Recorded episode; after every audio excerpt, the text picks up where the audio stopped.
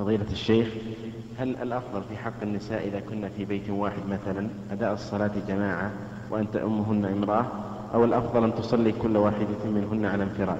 وإذا كانت الجماعة أفضل في حقهن فهل يجوز لإمامة النساء أن تجهر بالقراءة في الصلاة الجهرية أم لا؟ جزاك الله صلاة النساء جماعة في بيوتهن آه، فيها خلاف بين العلماء منهم من يقول إنها سنة ومنهم من يقول ليست بسنة. والأظهر أنها ليست بسنة لكن إن فعلناها أحيانا فلا بأس كما يوجد الآن في مدارس البنات تجتمع المعلمات يصلين جماعة.